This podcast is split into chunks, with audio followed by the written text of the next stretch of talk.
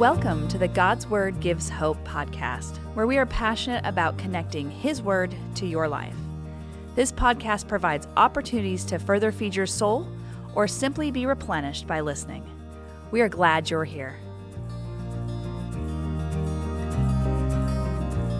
Welcome back. We are well into the new year, and I think this week's message of hope will be very timely for those whose intention was to maybe accomplish a resolution or have a lofty goal or even a small goal, but are already kind of finding themselves maybe a little discouraged.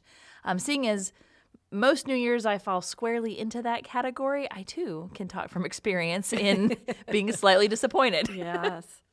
So before we jump right in, um, just a reminder that if you find yourself discouraged in reaching or setting goals, or if you have an area of your life that is not thriving, let Janae coach you. We'll share a little bit more about this at the end of the episode. Let's get started. The corresponding blog title for this week's episode is The Key to Success. Now, we all have areas in our lives where we want to be successful. I mean, who doesn't want to be successful? If you tell me that for the cost of only $40 a month, I can take this pill and reach a goal weight, or maybe there's a magic trick to managing my time if I just buy this planner. I mean, as my husband says, I'm kind of a marketeer's dream, Janae. uh oh, true confessions right there. But knowing the direction that we're going today and on the blog, maybe calling this the keys to success could feel a little bit like a bait and switch to some people. Um, do you think people will listen and feel a little tricked, Janae? I hope not, but I think that is a great question. But here's what we know when we keep trying to do the same thing over and over, expecting though that we would have different results, we call that Insanity. That's right. Mm-hmm. So we also know that in God's economy, his economy is very different than ours. For example, blowing trumpets brings down walls. a simple virgin gives birth to a savior. Mm. A king born in a stable, or three persons but one God. Yeah, I mean, we do see this all throughout scripture. Like, in order to save your life, you must lose it. And we are saved by faith, not by working and, and striving for it. That Christ can fully satisfy us now, but that we also still long for heaven and to be there. And those who are low will be lifted up. I love the low will be lifted up because it rolls right into the idea of humility will lead us to success that we seek. Hmm. So, can we get the picture that our success in God's economy is not going to come from something like what we're used to in the world or what we might hear out there? That something like it takes money to make money. My, my dad was always saying that. Or we must just work harder. It's maybe based on who you know. Hmm, or like how many followers you have on Instagram, or whether or not that TikTok goes viral. Right. So our verse for this week comes from Psalms chapter 69, verse 32, and it reads The humble will see their God at work and be glad. Let all who seek God's help be encouraged. So the dichotomy of God's economy for success comes out of humility. I love that, but I also think that sometimes humility can be a very misunderstood word. You know, the dictionary defines humility as a modest or low view of one's importance or humbleness. Um, our pastor uses the definition it isn't thinking less of yourself, but thinking of yourself less, um, which I think is a, a quick and easy way to remember it. But some people see humility as being oppressed by someone else or a state of depression or being beaten down. Now, I know that sometimes situations in our lives will bring us to a place of humility, and that can be incredibly difficult.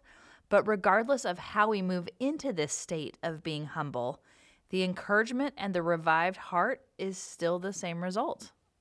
Humility does not equal humiliation. So let's talk about how humility plays into success. Success comes from acknowledging that we are limited, but God is limitless. We need him. Hmm. Humility unlocks something in the spiritual realm that I think we just don't understand. Mm-hmm. Christ, for example, willingly took our place. The God man who knew no sin humbled himself for our sins and took our place so that we could have forgiveness of our sins and then be restored in our relationship with God the Father. And that is the greatest act of humility that brought one of the most profound, the, I would say, mm-hmm. most profound impact on all humanity. So, humility was at the core of our salvation, and humility is the platform we need in order to be successful. Mm. It reminds me of when I worked for Chick fil A as their leadership coach and would be asked by the operator or a general manager to invest and pour into a leader that was struggling in a particular area that they needed to grow in. And it was really in, important that they grow in this area in order for them to remain in that position. But they saw the potential and they and they wanted to do that investment. However, what I discovered is that when a person does not have their own sense of humility and recognize the need to grow, that their efforts are going to be completely different and they're not going to see the results that, um, that maybe were hoped for. So if they don't want to meet with me or see that they have those areas to grow, coaching's just not going to work the success then is based on their ability to be humble enough to see that they could benefit from coaching. This idea that success comes from humility is actually found throughout the Bible. Not not surprising that God's way is the right way. Right. Um, but here are just a few stories and verses that back that up.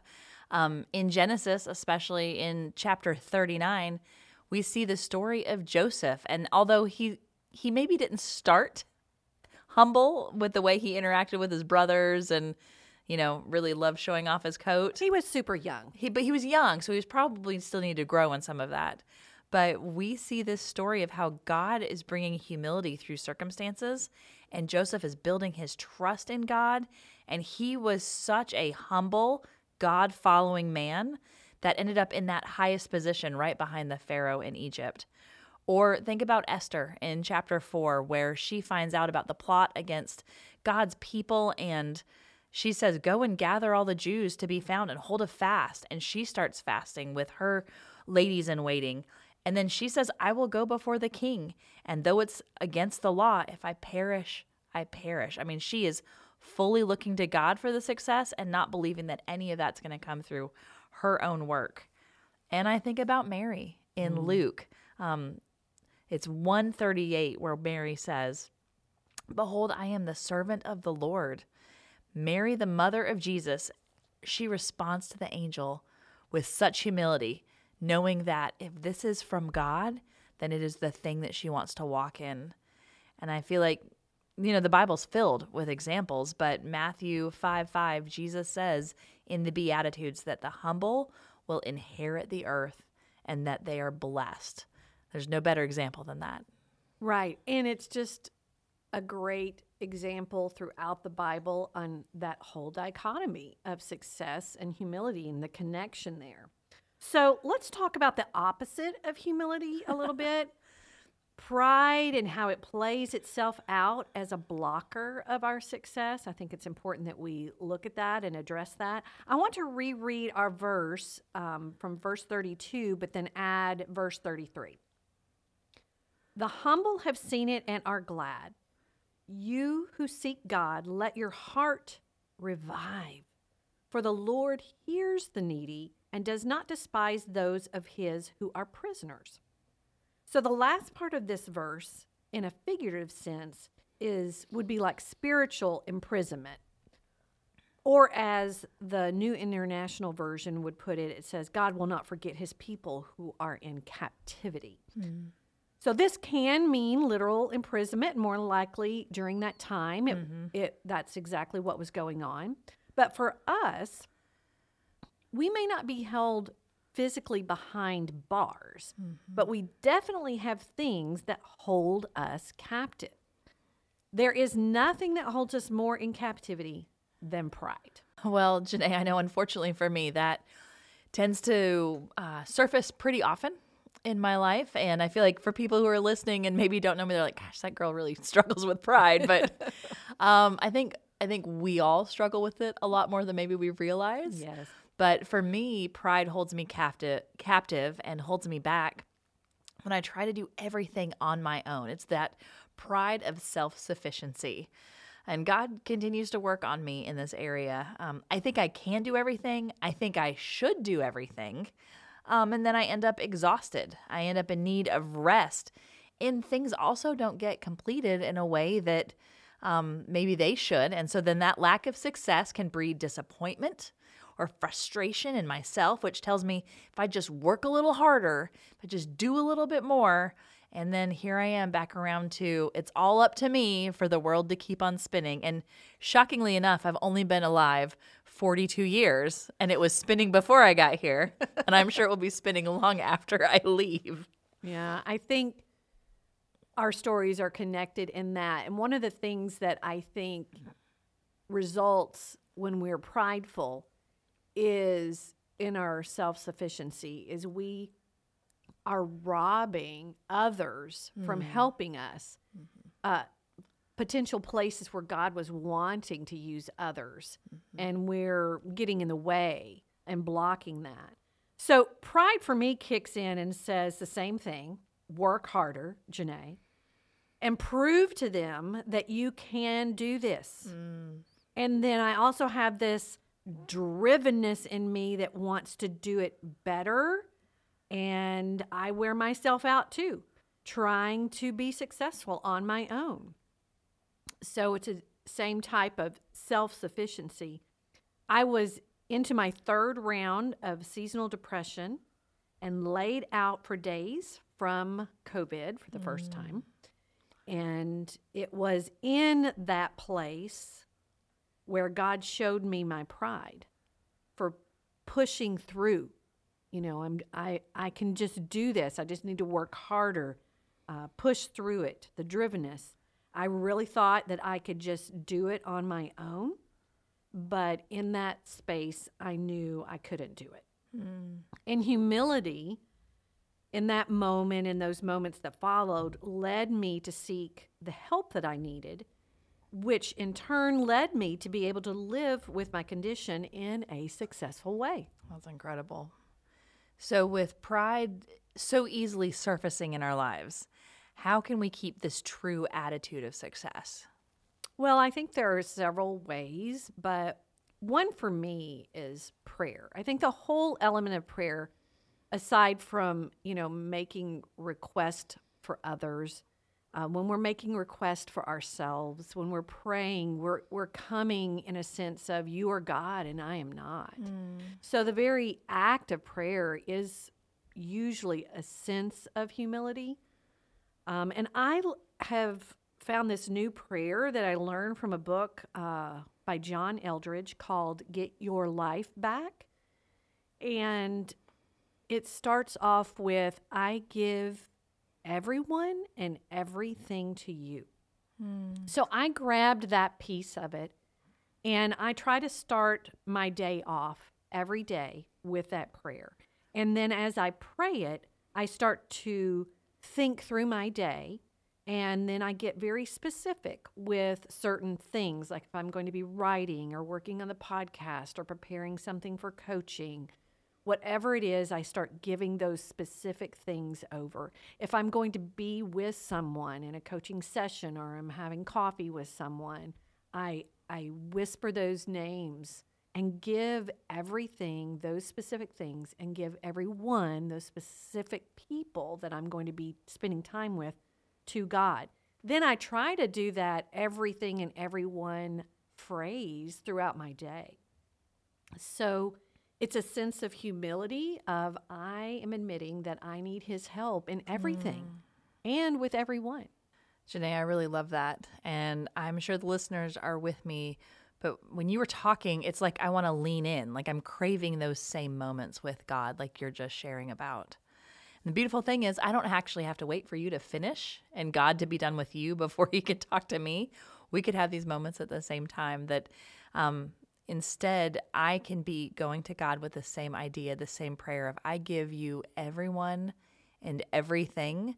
I can couple that with reading His Word to see how He's talking to us. I mean, we need to be quiet in our prayer time and hear from God that way, but we also have His written words and I think in all of that, He will continue to guide us on a path of humility that is bringing us to the successful place that He has built for us before the world was even established. I mean, that's what it says in Ephesians 2:10. We are His workmanship, and we were created to do these things, but we can't reach those places if we're not walking with humility. Yes, and I love the way, you know, I know we're going to we're going to say this a lot. So people just get used to this. You know, prayer has its role in our growth but being in God's word has mm-hmm. its role too. Mm-hmm. And so it reminds you to be that we are his workmanship. And like our last episode where we talked about those four gifts, mm-hmm. um, that is humbling to think. So God's word, and when we're reading it, it just breeds that spirit and attitude of humility in us. Mm-hmm. Well, I want to encourage our listeners to read the blog for this week as it, it focuses more on the humility experience and the promise of how they will see their God at work mm. in result. It's it's just part of that connected promise that's beautiful. But there are two questions that I'd like to leave with us. I think we need to ask ourselves when it comes to the topic of success and the area in our life we are seeking success in and we're going to God in prayer about these things. And we want to go in that spirit of humility that we're talking about. We invite the Spirit as we ask these questions Where is pride at work in my life and holding me back from the success you want to give me, God? And then the second question answer very answer will fill the space where that pride was living. So we, we discover where the pride is at, and we want to offer that pride back to God to ask for forgiveness and ask for healing, and He comes in. And then the next question will help fill that empty space where pride was living, right? Where do I need to be more humble and show me that? That's so good. I feel like we could write these questions down on index cards and put them by our bedside, tuck them into our Bible, um, maybe put them on our mirrors in our bathroom to remind us to ask these questions daily because we want to stay on that path that God has for us. And walking in humility is the only way to do it. And remember, if you would like to explore coaching and how Janae can help you move forward in the area that you would like to thrive, go to janaeshatleycamp.com and sign up for a consultation to find out more on how coaching can help you. As always, we would love for you to like the podcast, leave a review, subscribe so that you get notified when the next one comes out each Monday. Um, we just really appreciate you listening and taking your time to be with us. We pray that it is helpful in your lives. Now, to close our time together, let me read Micah 6 8 over you. He has told you, O man, what is good and what does the Lord require of you? But to do justice and to love kindness and to walk humbly with your God.